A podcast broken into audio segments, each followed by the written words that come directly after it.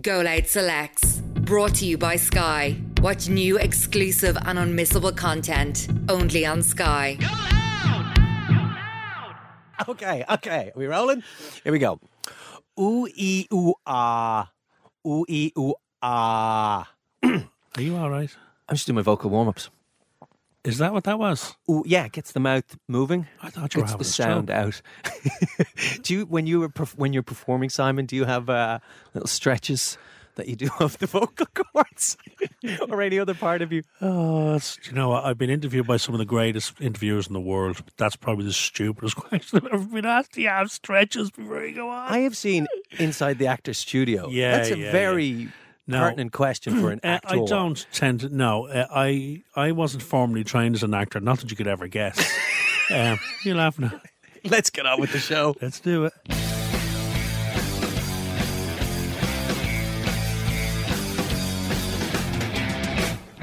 Right, welcome to Go Loud Selects. This podcast is brought to you by Sky. It is indeed. And don't forget, Aidan, Go Loud Selects is a Go Loud original.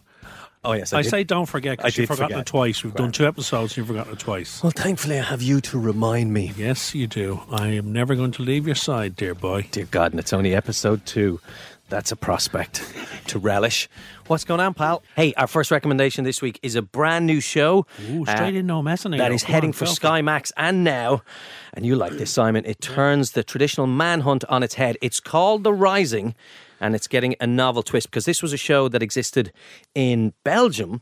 Okay, so, So it's, based a on- remake. yeah, it's a Or it's an remake. adaptation, it- we should say. it- it's adapted from this Belgian supernatural crime thriller called Hotel Beau Séjour. Very good, yeah. Does, does that pass the test? Um, it's the first project to be made entirely in house at Sky Studios.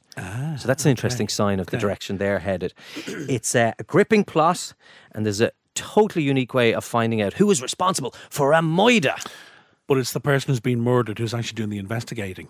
That's the interesting bit. Now, that's a twist and a half. You've, I've seen the, the ads on TV, and this looks it looks like one of those really high polished, beautifully shot, tense crime dramas. And this is a twist that we haven't seen before. We, doesn't ring a me. Not, not in the sense that the person who's investigating It's murder. brown there you go. Let's pitch that one to Sky Studios. Let's rewrite so the blog idea and the show, billing right? for the There's show. again is murder, right?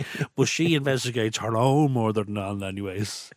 And, we want to do eight episodes. It's called Why Am I Brown Bread? Oh, by the way, it was Belgian.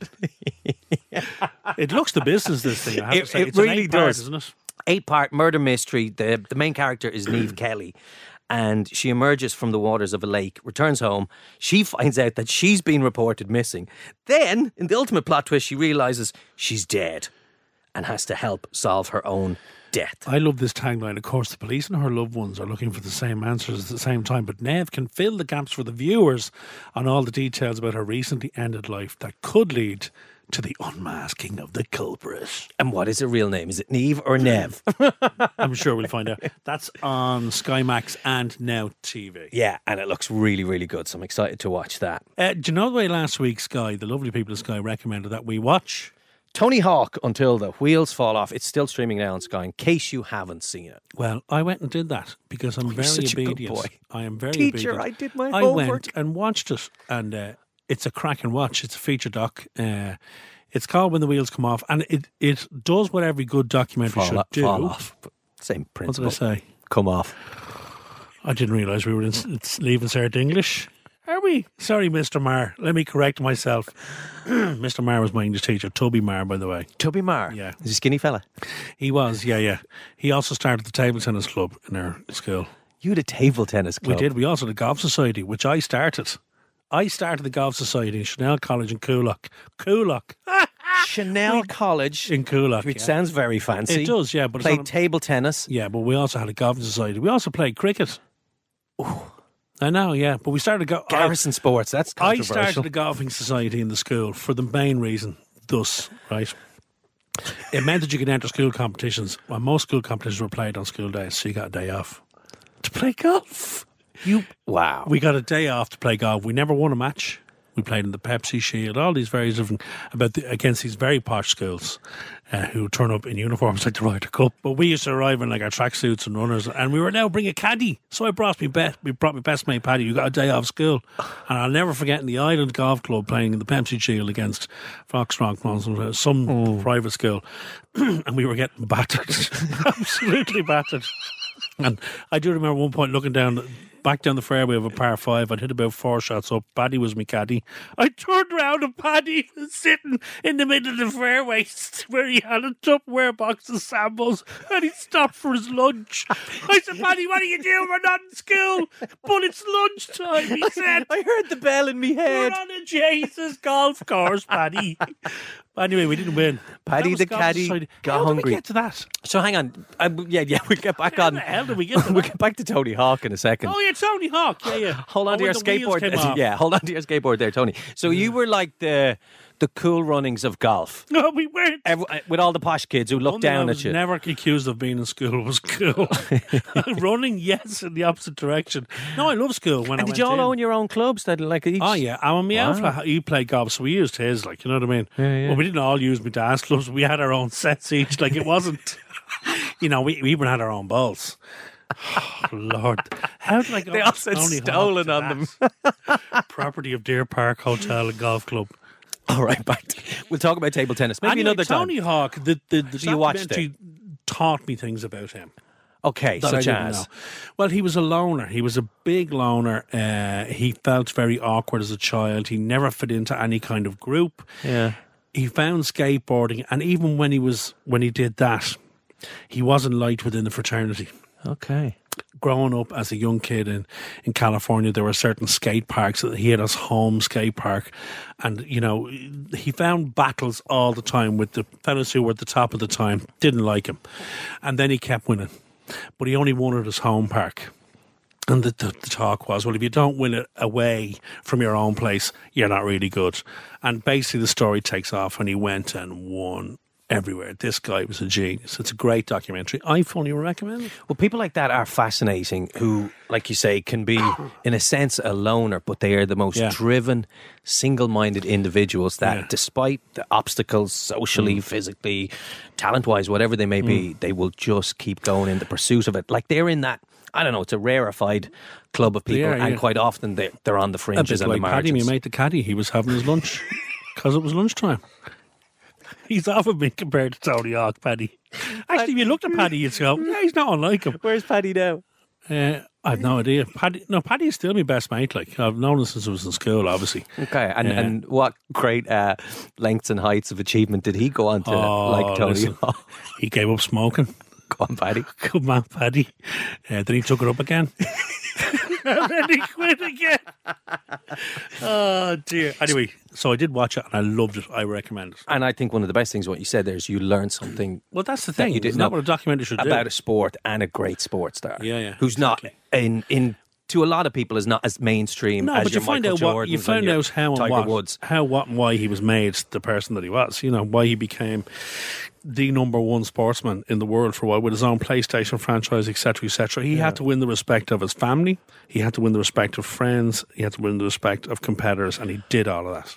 How badly battered did he get Oh, from yeah, he- injuries? Oh, well, injuries. It was more psychological because he just was not liked. He just could not find a group, a niche to fit into.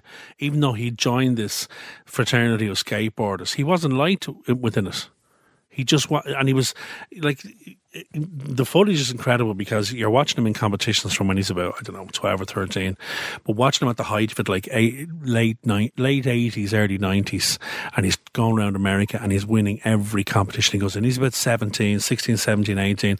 There's young ones on the scene. He's getting photographed wherever He's he goes. celebrity. And then another guy came along, was a competitor of his, and he pulled this certain move. I think it's called a 720. I could be wrong. But this certain move, and, and Tony Hawk said to him, I've got to learn that. Because if this guy just turns up and does that trick, he's going to finish top three. Hmm. Just turn up and do that, you're in. So he, it's that thing of he went off and he learned it and he practiced it and he did it and he got it. And then he pulled that out of the bag on top of the stuff that he was doing. So it got to the point where Tony Hawk just turned up and he'd won. If he just did his run, but then he got bored with that. And he said, No, I can't just keep turning up and doing this. I'm collecting big cardboard checks for three or five thousand dollars. I'm hooping up money. He said, Never about the money, all that kind of stuff. I wanted the respect of the fellas I was I was competing against. And then, you know, girls come on the scene and that was a distraction. And it's fascinating. And they got great in- interviews around it in terms of the fellas he was skating against. It's mad. Because I was looking at them and they're all older than me. You're going, yet they still look like skateboarding dudes. Dudes. They had the baseball caps, but the hair's still coming out underneath And the they're baseball. still skinny somehow. Yeah, yeah, yeah. Do you know what I mean? Um, but they were all like kids, like teenagers. Go and watch it; you'd love it. It sounds great. Yeah, Yeah, it's great. It is good. really keen to see that. All right. Um, did you have time to watch anything else this week? Uh, I've got a couple of recommendations for you, following on from uh, something you mentioned last week about the farting language stuff. The farting language stuff. I've already be, been getting a slagging. People going, "Oh, there's your man." Yeah, he does Notions. Like the, yeah, the black and white stuff. He One of the main reasons I like the foreign language um, shows, dramas on, on, on the various streaming services and on TV is the fact. I don't know about you, but I'm I'm an awful devil for playing with my phone and being distracted like a goldfish. It's I'm like it's a condition. really. So what I find with these shows because you're watching, you have to read the subtitles because I I'm, don't speak any other languages. You have to put the phone this. down. You have to watch the bloody thing and you have to concentrate. And if there's an ad break, then you can go and feed your little Instagram addiction or whatever you want to oh, do. Oh, jeez. So that's what I like about it. You it's like going to the mad movies. I can't. I can't be playing with my phone. No, I, I I don't think I could sit through an episode of anything with you or a movie with you. If I saw that screen light up, Really? It So even if you're sitting at home watching yourself in an old rerun of an episode of Coronation Street, Oh Christ! Why would you be doing that? Uh, have I lost the remote control? Why would I be doing that? listen, I, I've heard you have an ego, Simon. I don't know how yeah, far it I extends. do. Yeah, yeah. I'll bring it with me next week. I know, I'm only kidding. So do you do not find the compulsion or compelled to go on your phone? uh, you I know, think it, when you've if- not if- been on it for I think if minutes? you're doing that, you need to change what you're watching because obviously it's not holding your holding your ear. Like, you, do you check your phone watching Peaky Blinders? No, There, well, see, therein No, lies the think I tail. did. If you are checking your phone, what you're watching isn't holding your attention. no, true, but certainly that's not the sole reason I watch the foreign I'm going to try and go a full episode and see if I can do it without banging the mic. I've already done it this week. I did it last week. I remember it fell over. Okay, I've already done it. we could tie it up. Have it out of the way. Just got, Yeah. the, got it out of the way. Well, that's but no, whatever you're watching, if you're if you're checking the phone, it's gick. Change Well, it is a good indication, yeah, that maybe you you don't have your 100% dedication No. and focus on the show. But anyway, the foreign language shows help Yes. that. I'm being self-effacing. I am a stuck-up bastard. I love foreign language programs for all Yeah. the reasons you Well, I'm going to give you a foreign language. I think we've spoken with this before, um, but not on the show. Uh, one of the reasons I love uh, being a Sky customer. This isn't an ad, by the way. I lo- I, have- I've been a Sky customer for 20 years since they first came here. Is that that through Sky we have Sky Atlantic? Ah. Excuse me, and therefore we get access to all of the great HBO stuff. And let's be honest, HBO changed the landscape of television forever up to this day and will do, will continue to do so. They moved the bar, they broke the ground, whatever. Uh, and through Sky, we can get that, which is great. So you had shows like Sopranos, etc., etc., all that. But one of the ones that I loved most of all was a series called Gomorrah. Have you seen Oh, it? do you know what? For the for the entire time you and I worked together Yeah. on Ireland AM, which was I don't know two two something years, every week. Have you watched Gomorrah? Yeah, power. I know, yeah. Have you watched? No, and I always had some excuse not Just to let have me watched just jump in there. Was that an impression of me? Um, that's just a generic. it sounded like I had something sticking out the side of my mouth. Was that me? It was you, yeah. Do yeah. that again, please. That was quite a generous version of you. Power, have you watched? Sorry, I didn't do like I didn't out of realize. the side of the I didn't realize I you sold apples on Gomorrah, Henry yeah. Street. Fella, you're talking like that. Mother of Jesus! I, I, I that's, You haven't heard my impression of you. I'm not going to do it yet. Uh, Uh, but I wanna Gomorrah. I mentioned Yeah. to you a thousand. so I know times. you're a huge fan. So Gomorrah is uh, an Italian series. I've described it as kind of love hate with Italian accents. Right? It's it's set in the underbelly of the drugs world in Napoli, in Secondigliano. With the Niji. The what? The Niji. Niji. Nij. Oh no, Oh. Niji's not in it. There is a Niji. It's called Ciro. Ciro. Who else was in? doesn't matter. Concentrate and Who's look the at me. good-looking fellow Look got at me. look at me now. Robert Sheen. What was his character? I don't know. Uh, Roberto Saviano is the writer. He wrote a very uh, he wrote a book of the sound title years and years and years ago. And there was a movie made of the book, and then the TV series came from the movie. But he had to go into hiding when he wrote the book, and he's still in hiding to this day. Because Gomorrah, it's about, it's obviously mafia based. It's about the Camorra, which is the Cosa Nostra. Um, and he exposed a lot of truths in the book and the subsequent film and in the TV series. And to this day, he's still living in hiding. Now, he's written a lot more books. He's got a couple of new series coming. His work is phenomenal. But on Netflix, there's a documentary called Finding Roberto Saviano, Okay. where a young filmmaker tracked him down. Now, the mafia couldn't find this guy. This guy found him, approached him, and said, Can I talk to you? So he brings him into his apartment where he is still in hiding. And he talks about, he interviews him about writing Gomorrah, about writing the book, about the TV series. And he's, he's still, he's still, there's still a contract out on this guy's life. If you haven't seen it, I think there's five seasons. It's finished now, I think. The fifth season just finished on Sky Atlantic. It's phenomenal. It's edge of the seat stuff. It's getting to, there's twists in it, there's turns in it. I absolutely adored it. And the cast, and everyone is stunningly beautiful in it. They're all the you know, the fellas who are the dealers, like going around on the little mopeds. They all look like they should be on the runway at Milan. They're all they all look like they play for Juventus.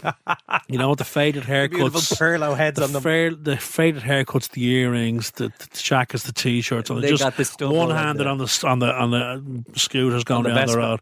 It's just With an espresso in the other. but one of the great things as well is the soundtrack. It's full of lots of uh, contemporary Italian R and B, and now I haven't got a baldy what they're talking about, but the music, and so much so that I've downloaded a Spotify playlist from Gomorrah. Wow.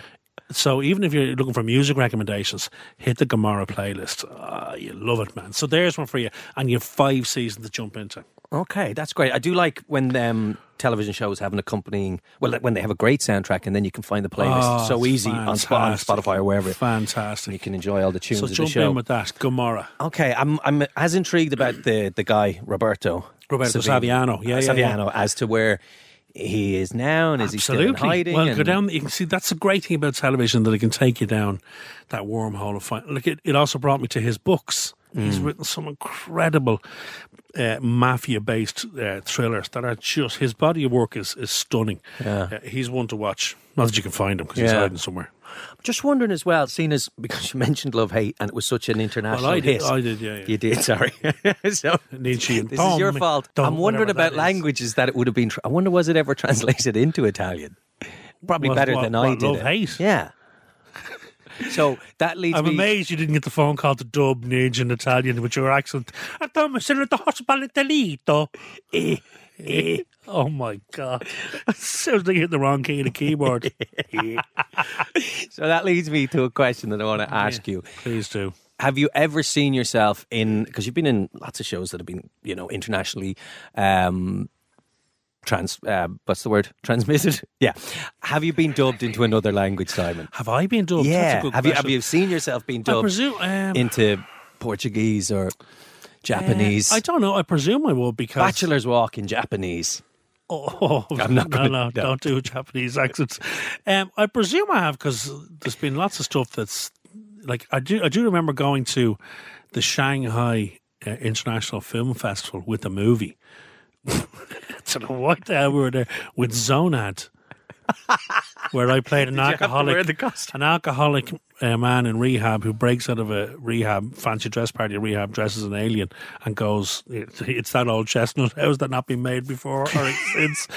But the movie was in, the movie happen. was in the Shanghai International Film Festival, and we flew right the way across the world. Myself and the director and producer and the leading actress Janice, and uh, and it was insane because we arrived in Shanghai and this film festival is huge. It's an international film festival, and we were picked up in the airport. We're like, we were treated like footballers. Like it was press conferences, incredible. And then the bizarre experience of sitting in a cinema with 800 people packed and watching Zonad with Chinese subtitles. it was insanity. And there's you on the big screen in a. A red latex PVC jumpsuit, latex? yeah, latex, skin tight. It was like a wedding cake. There was three tiers, like. Yeah. Uh, the costume people said like because they don't make those suits for men, they only make them for women. So there's that's if it was a building, there'd be no ballroom. Do you know what I mean? Yeah, yeah. Yeah, it wasn't uh, pleasant. But there I was in, in Shanghai No, on it the doesn't screen. sound pleasant at all, nor does the image that it So to answer your question, no, I wasn't dubbed, but I've seen myself subtitled in Chinese, Okay. which is quite the experience. quite the experience. I bet it is. I Maybe this can is. get dubbed in Chinese. God help us. Right, so Oh. that's so that's Gomorrah. You promised me you're going to watch that. Um, before Christmas.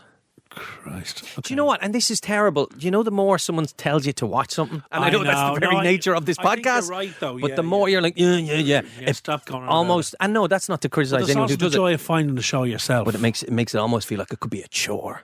But I know Yeah, but I'll I- watch ten minutes and I'll be straight on the phone will, going, "Why did I wait right, this yeah. long?" And also, I love that thing I recommended to somebody because then I love when someone comes back and goes, "Jesus, I watched that. It's unbelievably good." and you can be like, Which is why we're here. Chef's kiss. Speaking of me. recommendations, what have you got? Okay, well, do you know what? I'm going to mention one. Seeing as you mentioned HBO there, one Mm-hmm. that comes to mind, and I've not watched it for a while, but it's a documentary and it's one I've seen, I could say, nearly 10 times. Ooh. And maybe you have films or you know, sometimes you do songs you like, movies you like that you'll just want to put on again and again. This is a documentary feature now or a series? It's a documentary feature. oh, It's a one-off. Have It's I seen it- it? Now it is part of a series, but each episode is is different. It's a sporting series, and it's on HBO. Seeing as you mentioned them, it's called Legendary Nights, and they've covered a number of. Uh, great and famous sporting events, not too dissimilar Why to the have I never heard of ESPN 30 for 30. Uh, probably because we don't have HBO on the TV per se. And Ah, okay. and and a lot of these sports documentaries, they're old. They were made 10, Is it 15 similar years ago. SESPN 30 for 30? It is, thing? yeah, Okay, in, in, right. in, in a vein. So the particular one that, that I love and adore and I've watched many, many times, and you know I like boxing, is one of the greatest trilogies of all time of, of the modern era of boxing. That is a story that is too good to be true, in a sense. If you saw it in a movie, you'd be going, oh, that's...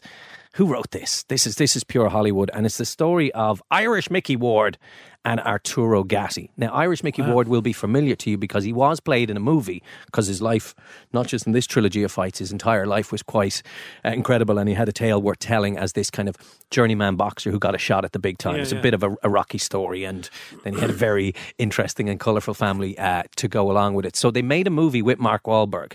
Um, about his career leading up to this trilogy of fights. Now, the What fight, the movie called? it's called The Fighter. Oh, yeah, yeah. So that's Mickey Ward. Mickey Ward and his brother uh, Dickie, who's played by the brilliant Christian Bale. I think he might have won an Oscar for it. That's where he- right. His brother's Yeah, a, yeah, a drug yeah, addict, and, and so Christian Bale did what Christian Bale does, and he like So this dropped fifty or sixty pounds It's more about him and this series of fights. with this with this guy Arturo Gatti, who Never was heard of him either. have you not? No. Ah, Arturo Gatti. So he was uh, he was Canadian Italian. Arturo Gatti. There's the Italian accent again. Thank you There's very much. Is it getting week. better? Is it getting better? to the hospitalito. Arturo Gatti Gatti. was a legend, and in fighting Mickey Ward, Mickey Ward became a legend because what they had in common was they were just two absolute blood and guts warriors. They weren't the best boxers in the world, Scrappers. but what they lacked in certain talent that you know the likes of fighters, fighters who came along like Floyd Mayweather, Mayweather and that would have had was just pure heart and balls. And fans love that. And fans love it. They So when when two fighters meet, what they saw and what they met was the guy in the mirror. And come here, they fought a couple of times. So they fought over a trilogy, and at the end of it, and again, I, I'm I'm uh, wary of the red flags coming out from Yeah. you or the red cards. Their story goes on beyond the trilogy into a relationship that you would just never expect when you watch two guys take each other to the point of almost death over 36 rounds of oh, boxing. Okay, I'm loving it. Where can you get that online somewhere? You'll find it on YouTube. What's it called? HBO Legendary Nights, Ward, Oh. Gatti. And I guarantee it, knowing nothing about these guys, not even Yeah, liking yeah. boxing, you will be enthralled by this and you will be in tears watching this. I It- have. I have. and when you see this, you go, okay, I know why they haven't made the movie because they can't beat it.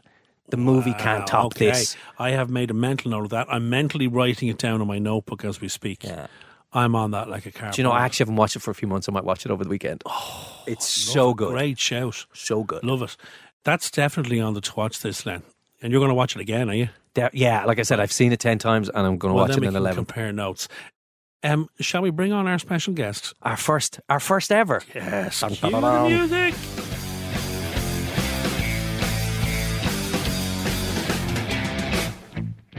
So I'm delighted to say that we're joined by somebody who has become a, a constant, uh, a constant figure on the TV and film landscape. A man who's been consistently working. That that the hardest thing to do in this business is to work consistently, and this fellow's been doing it for years. Uh, the brilliant Emmett Scanlan. Emmett, how are you doing, pal? Oh, thanks for inviting me onto this, Simon. The only reason why I said yes, by the way, is because I knew it wasn't about football. Let's see how long it takes before we get on to that. Well, well, what are your colours, Emmett, so we can Oh, establish? Emmett's in our on our bus, aren't you, Emmett? I am. I'm a red devil for my sins. Right, well, I think we can all agree we are not going to talk about Manchester United in the next few minutes. No, let's not go there. How are you doing? Are you busy at the minute? Are you filming at the minute, Emmett? Because you always are, aren't you? Uh, yeah, well, at the moment, uh, what- what's happened? At the moment, uh, I am. I'm doing. I'm gonna. Well, I'm gonna be going in, back to Dublin. I live in Chester at the moment in England, so I'm gonna go back to Dublin on the first of June, and for the next five six months, I'll be shooting Kin season two, and uh, on top of that, there's another show that I'm shooting that I can't really talk about yet in Manchester. Oh, I love it. I love one of those that you Can- can't talk about. it. Can we try and guess what it is? Because we, we looked at your IMDb and there was a couple of things listed that you're either currently filming or that are in post production. okay, go for it. Okay. Is it A, Call My Agent, the UK version? now called ten percent, and that comes out uh, next month on Amazon. By the way, Emmett, that is one of my favorite TV shows of the last couple of years. Call My. Agent? I, I, I had a, a bad. I had a bad injury Christmas before last, and I was laid up for about four weeks. And I found this on Netflix. Call my agent, French uh, drama comedy.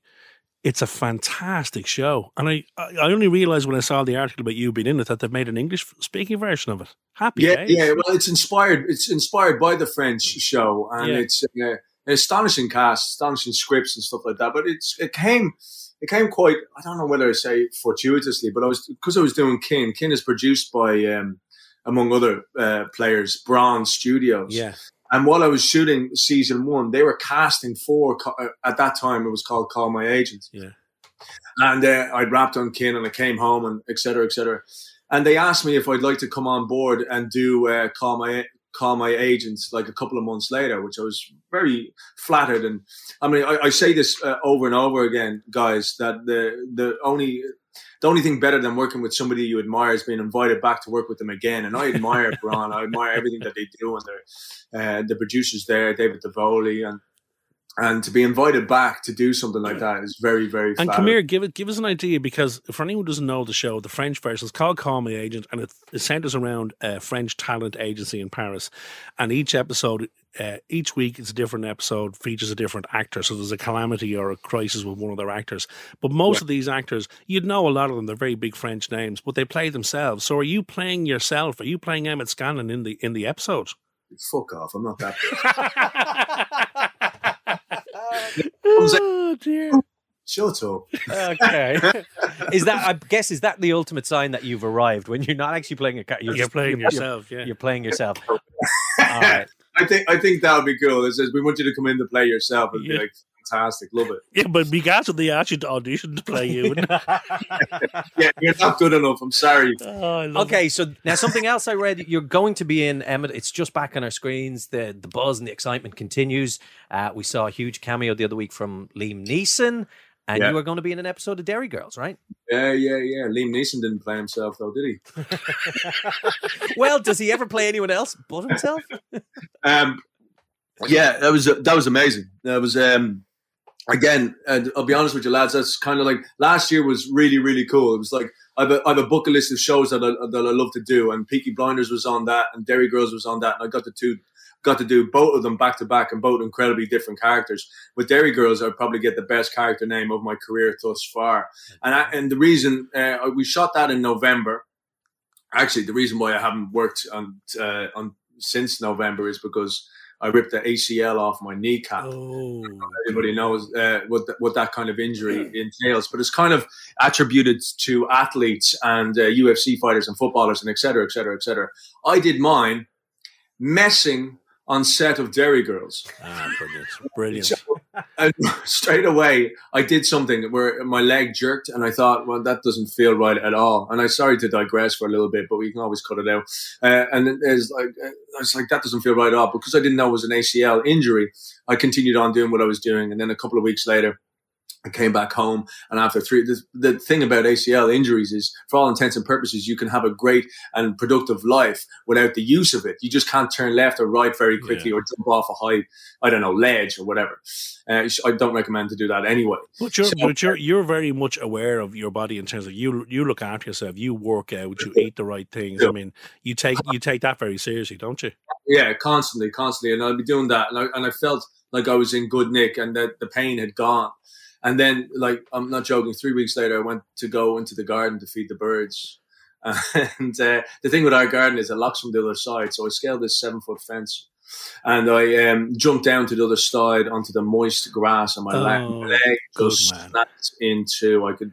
And my like my knee went to the other side. It was just like just lying on the ground in agony for about 10 minutes. And then I eventually got up, continued feeding the birds, and then I uh, hopped in the car and went to A and E, and that was that was Holy my very first thing. So I've been I've been kind of sidelined, and I only had surgery about five or six weeks ago. Kind of sidelined from doing any work, and just and basically just doing voiceover. work. But you're back on your feet now, and you're coming back home to. You, and you I'm- spent I'm four or sorry. five months doing kin. Okay, well let's let's talk about your, your body of work. I guess you mentioned Kin. You've also mentioned Peaky Blinders. I really want to get into Oh, that we in a moment. But um, Kin Kin was a great success, not just in Ireland, but I guess as important, if not more importantly, internationally as well. yeah, it's been amazing, and it's been amazing. Uh, again, it, well, yeah, the Irish people took it into their hearts uh, very well. Um, obviously, there was a couple of keyboard warriors. If you go on Twitter, that echo There always is, my friend. There always is. But you know, the loudest noises are the ones that vote at the end of the day, and the IFTAs we kind of cleaned up on that, and that was that was really, really. It was just really nice to be part of something that was so, and the- and the opportunity of that, guys, came around. Um, was right in the heart of lockdown in 2020 Yeah. the script and I just fell in love with it. I think Peter McKenna's absolutely brilliant. Uh, and to get to go home as well during that time and to get to see my daughter and my parents when in normal circumstances I would never have got to hang out with them during that time. It was Yeah. just, it was amazing. So, but like you said, back to your question, in, in, in America on AMC, it was like across the board, man. It was just really, really, really positive reviews. Everybody loved the how it was shot. Mm. Um, uh, And let's be honest. I mean, if it, if it hadn't done well, you wouldn't be coming back to do the season two. exactly, exactly. I mean, that's that's all the proof you need. Um, when when can I ask you a question from in terms of being an actor? Uh, you Yeah. know, because I've I've known you since we did the fall together back in the late '60s up in Belfast, whenever the hell. Still my was. favorite scene. Which, which scene was it? What I can't remember. It was, a, it was a scene when we were all having a, a massive conversation, and Gillian Anderson was like ruling the roost, and Yeah, I remember now. you know my um, my mobile phone went off in the club by fifty cent. That's right. And we're in the middle of the police station, and she's giving all the detectives a lecture, and his phone and his phone goes off. Brilliant. The look you gave me, my God. We'd a bit of crack doing that, all right. Um, but I, I like I've known you since then, and like I know that you take you take your work very very seriously in terms of jumping into a character. I mean, you don't just turn up and do it. I mean, you talk to us about the process, Emmett. So when you from the audition, you know, how much work do you put into doing a taping, and you know, how far down the road do you go? Because a lot of people will be listening to this, a lot of actors will be listening, going. That still don't believe in the whole world of taping. Like, what's your attitude to it? Has it changed? To, towards taping or just getting into the yeah, character? towards taping, yeah. Towards actually doing the auditions, towards taping, you know. Uh, to- I mean, taping. Uh, I mean, I, I've had a kind of a love hate relationship with taping. I find it.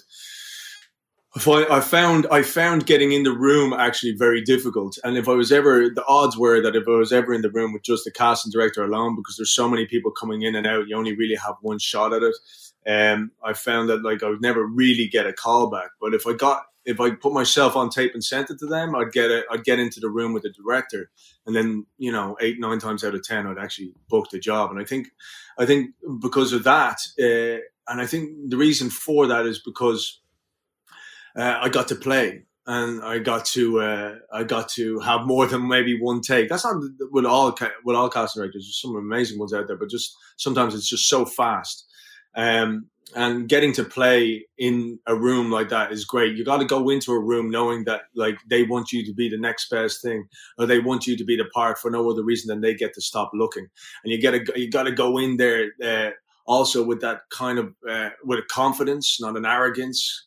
You got to go in there with uh, uh, not wanting it, not needing it, and uh, whether you, th- and that's really hard to to implement. Really easy to say, and whether you th- whether you think you don't or you, I mean. Th- there's a smell of neediness and stuff like that, and that will not you will not get the part that way. And yeah. so if you don't go in going for the part, and you just go in having an opportunity to play and to act, then the chances of you booking that part uh, are high, uh, are much greater. It's almost you know the advice I've been given and the advice advice that I've given is almost throw it away without throwing it away, isn't it?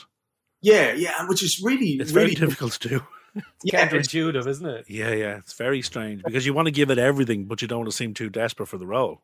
Yeah, yeah, of course, of course, because then, then then you won't get it at all. No. And even when you get and the same that kind of bleeds into being on set. If I have to be honest with you, you know, it's like eh, I, I mean, when I started out off, I did like I did a lot of shit, and I was probably the shittest thing in it. And so, uh, and the idea is just keep on doing, keep on going, keep on going. And the idea is to be less shit, which I hope that I'm getting to that. You're step. definitely less shit. Let, us get that sorted. Are you able away. to say to yourself at a point, okay, I'm not shit anymore. I'm I'm I'm okay, or actually you know maybe I'm good, good. And and if so, which obviously it happened at some point, when did it happen, and what particular perhaps show or production were you in at the time? Well, I, I found watching myself didn't help me. In the fall season two, I stopped watching myself, and I haven't seen any of my stuff since then. Really? It, there's a there's a and there's a reason but I didn't I wasn't I wasn't very kind to myself. I watch movies and I watch TV for the same reason you guys do and everybody else does to escape. Yeah. And when I see me, I'm taken out of that journey. Mm. And I also don't feel like I need to watch it because when I read the script, the, the script I see in my head is what I sign up for in the first place. So I've already seen it. Yeah. Every time I step on set and I have a scene with somebody, I've already seen it. So I don't necessarily need to do it. And it wasn't very cathartic for me or, or, or, anything. So that was one of the things that I did. And then another thing that I learned the more times I got on set, I learned, or, or should I say, I'm still learning the art of letting go. You know, and if I'm be honest with you, I'm still a fucking novice at it. But the practice of it has helped me immeasurably. Mm. And, uh, and in any given moment, we have a, multi- a multitude of choices, and I choose or endeavor to choose the path of least resistance and that that that goes not only in my work but in my life. And it doesn't always pan out that way. Sometimes my ego gets in the way, and and, and, and, there ain't no fucking winners there. Yeah. But, but, sometimes I, I and, and, again when you say like you take your part seriously, and this can sound kind of. Uh, will make people shudder and it's maybe sounds wanky and all that sort of stuff. But sometimes I can get so taken by a scene because what you think about, you bring about. So you can't invest yourself in something that's really high stakes scene without letting that manifest. That yeah. will have some uh, effect on the psychology of you your body. You have to be invested. Psychology of your body, even exactly. You have to be invested. Listen, you, you hit the nail on the head there in terms of why you watch movies and TV. So so yeah. taking it down that line, Emmett. Yeah, yeah. Th- this show is all about you know recommending TV and film and podcasts and gigs to, to people who are listening. What what's on your um what's on your skybox at the minute? What are you watching? I'll tell you the first movie that I saw. Can I talk about movies? It's, it's everything. It's movies. Whatever you like, brother. It's not football. Uh, the first movie I saw in the cinema since lockdown was Licorice Pizza. Anyone see that? No, no. tell us, tell us. Sound, sounds disgusting. it's a it's it's an absolute masterpiece. Please wow. find it on uh, online any way you can. Go to the cinema. I don't think it's in the cinema anymore, but it's uh, Paul Thomas Anderson, little little slice of life. I don't want to talk so much in it, but there's like the actors in it. Like it's their first gig.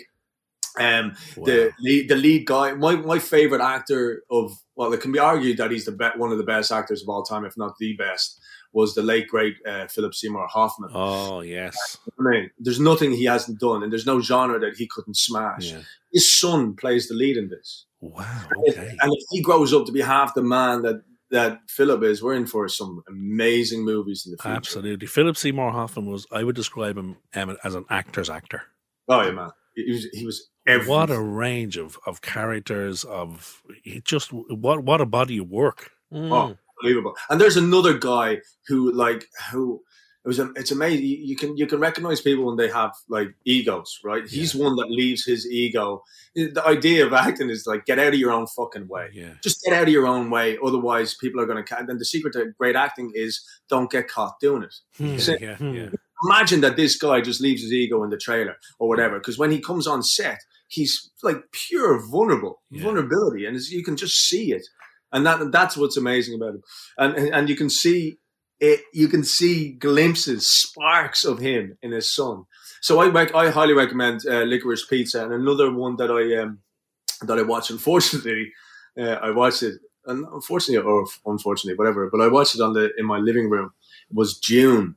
Oh right, I haven't seen that. Oh my god! Oh, what a what a feast, man! I mean, cinematography wise, uh, sound, directing, Mm. cast, story, everything. It was Wowzers. like a, a masterpiece. Yeah, well, there you hi- go, boys. There's, there's thought of. two recommendations from Mr. Emmett Scanlan himself. Yeah, they're both on the list. Thank you very much for those, Emmett. Now, when you mentioned earlier about um, when you inhabit a role and, and Yeah. you and you play it, you can't watch it. I'm curious. Then, when you were cast in Peaky Blinders, you joined the show in season five for the for the final two seasons, as such. Yeah. Um, were you watching the show up till that point, and did you have to stop watching it now that you were in it? yeah, yeah. No, I was, and it, it's the same goes with there. Goes there's kind of this catch twenty two. Was I'd love to be in that, but Jesus Christ, what if I am in it? And, and like, okay, you know, it's like, And your wife's like, you can't be in it. Can we, have to stop watching we it then? watched that. That's Yeah. our show. yeah, yeah, yeah. She's too busy watching Bridgerton. It doesn't really watching shit I'm doing. Um, but um, yeah, that's a it's a great question. And um, I mean, look, when I when I leave it, when I leave, all I can do is give everything that I have on set, and then when I walk off, that's kind of that material is out of my hands, whatever. But I do see parts of it uh, near the end. Of you know, course, I yeah. go ADR. So ADR for anybody who's out there listening is when when we're- actors are brought back in to redo our lines because I don't know there was a car honk uh, over one of the lines or they couldn't hear it properly. Diction is one of the things I get, um, so um, so I have seen snippets of it, but again, I still cr- cr- uh, uh, uh, I still put that in the category of still part of my job before Yeah. it goes out there. And you, and you literally in this last, well, during your run on Peaky Blinders, you left it all out there, didn't you? Now, can I just premise this first of all? Can I premise this first of all? We know where this I, is I am one of the biggest Peaky Blinders fans, but I haven't seen the latest series. I, I've been traveling for the last seven weeks, and I've recorded the entire series.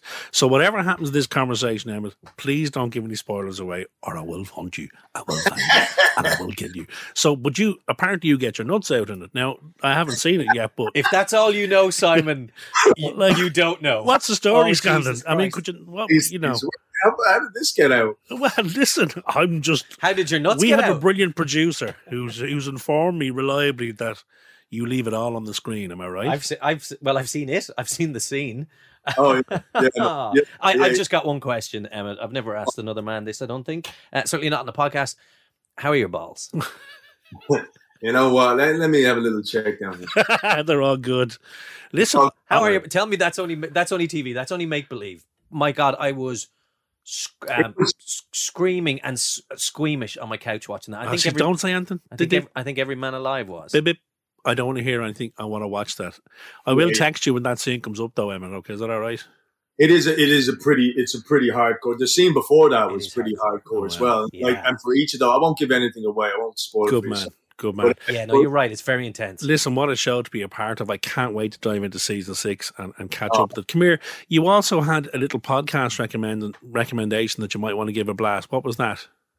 Guys, have you ever heard of Smartless? Yeah, I think I've tried to turn you onto that, Simon. Yeah, you. I know this stumbled upon that during lockdown, and I think, and I'll let you tell tell us about it. uh, I think the lads who are on Smartless stumbled upon it during lockdown as well. It's sensational. It's Will Arnett who is. Oh. Hang on, it's Will Arnett. How you doing? GMC Cars. Oh, good morning. We're on a podcast. now my throat's in bits. Tell us Uh, about Smartless, Emmett. Well, hang on. You, you only named one of the trio. Smartless is three guys. You got Sean Hayes from Will and Grace, Oh. Will Arnett, obviously, uh, from Arrested Development, and Jason Bateman. By the way, another great series to watch, Ozark. Ozark. Oh. Right. I can't forget, I can't not say that. So Jason Bateman's in it. Uh, so it's these three three best friends, and each um, each week one of them brings on a guest that the other two don't know. Oh, magic. And the guests are fantastic, but they're almost irrelevant because these guys slag each other so much that you will be in tears laughing. But also the conversations that they have are, are insane and they're and they're totally engaging. And, and, and it's not just our industry; it's just Um, people at the top of every industry. I love it. I love it. So you're giving us really you're after good. giving us two movies. You're after giving us a podcast recommendation, and of course, your TV recommendation at the moment has to be Peaky Blinders. Emmett, it's been a joy spending some time in your company, my friend. You keep doing what you're doing, keep flying the flag, and we will catch up with you very soon, brother. You're very kind. I really appreciate it, guys. God bless you. Emmett mentioned their podcast he's listening to, Smartless. Yes, I would highly recommend that. dig into that. yeah. Two, one of the recent guests um, that was on it was the the great and talented John Hamm. Oh, I love John Hamm. I love John Hamm too, and I really enjoyed that episode. And on the episode, he mentioned another podcast that he's in, which I would like to recommend. Oh, Now, hang on, if we're recommending podcasts, is that not like getting your wife and bringing her down to a load of good-looking fellas and going, "This, are, these are also available"? no, because there are other podcast recommendations in the world who hopefully will eventually recommend ours. so off you go, son. Hi, I'm There's John other- there's You should listen to Simon Delaney and There's Aidan Power. there's other podcast shows that recommend TV and film. I'm not going to stop because of that. Keep going, son. Good. So John Hamm has starred in um, a radio play. Oh, Yeah, of which like you don't get. I don't think you get too many of them these days. Certainly not ones that I'd be interested in. There's a lot of there's a lot of crime ones. Um, they're still doing them in RTE. RTE. Well, there's the drama. yeah, there is. Yeah, the radio drama One of the first jobs I ever did was radio drama. Well, that's right? cool. I want to talk to you about that in a sec. So this one with John Hamm is it's based on a true story. It's called American Hostage. Oh. And John Hamm plays this uh, radio presenter, a bit like Joe Duffy, although he doesn't talk like Joe Duffy. But he's he's got a talk show and he's really popular on this uh, this local radio station. But one day, uh, this man takes his ex boss hostage. Now, very serious. He puts a gun to his head and he has the gun uh, attached to a chair and to the man's head in such a way that if he moves, it'll blow his head off. Wowzers. And so then he contacts the radio station and demands to go on John Hamm's radio show I love it. and talk it out. So all of a sudden, John Hamm inadvertently becomes the negotiator and the guy who's trying to talk him down. And you've got the, you know, it's a live hostage thing going on in the building. You've the SWAT teams outside, and it all gets very tense and it's dramatic thriller. Wowzers. It's just brilliantly made. I mean, when you read a book, you picture the stuff, And what right? is it, an hour long or something? It's or? no, it's eight episodes.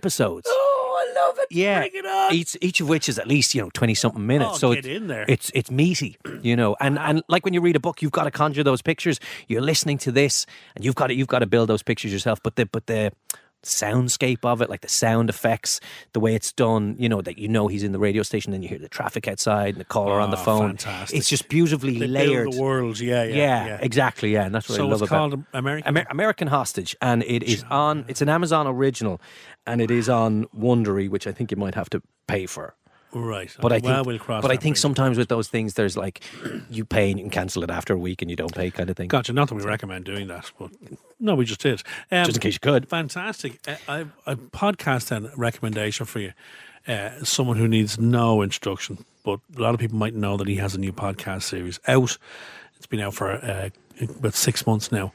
From the brilliant Alan Partridge from the Oast House. Have you have you listened? Mm-hmm. I think during w- one of the lockdowns, I had that Oh in my earphones, and I was out the back garden painting or doing something for about a week because I'm slow, and I hoovered it up. It is fantastically funny. So, from the Oast House, which is a type of building, ladies and gentlemen, uh, which Alan will If you- explain. yeah, well, if you could describe it, just to give it, is it like a windmill? It's it's it's more it's so an oast house. It, so the the buildings back in medieval times they were like a barn. Yeah. They looked like a barn, but they were an oast house. So the the wheat and that was taken in. It was stored up the top level, and then it was pa- it was passed down to the bottom levels. It's f- uh, it, so basically they were barns. Yeah. he's living in one now, a converted oast house, and he does a podcast from it. Even lads, just for the theme tune, the theme tune to the podcast is genius, and the theme tune consists of him saying. Alan Partridge from the Oast House, That's the entire song with just those words. It is genius. it sounds like it was recorded, the theme tune, on a Casio. Remember the things that Rolf Harris used to play?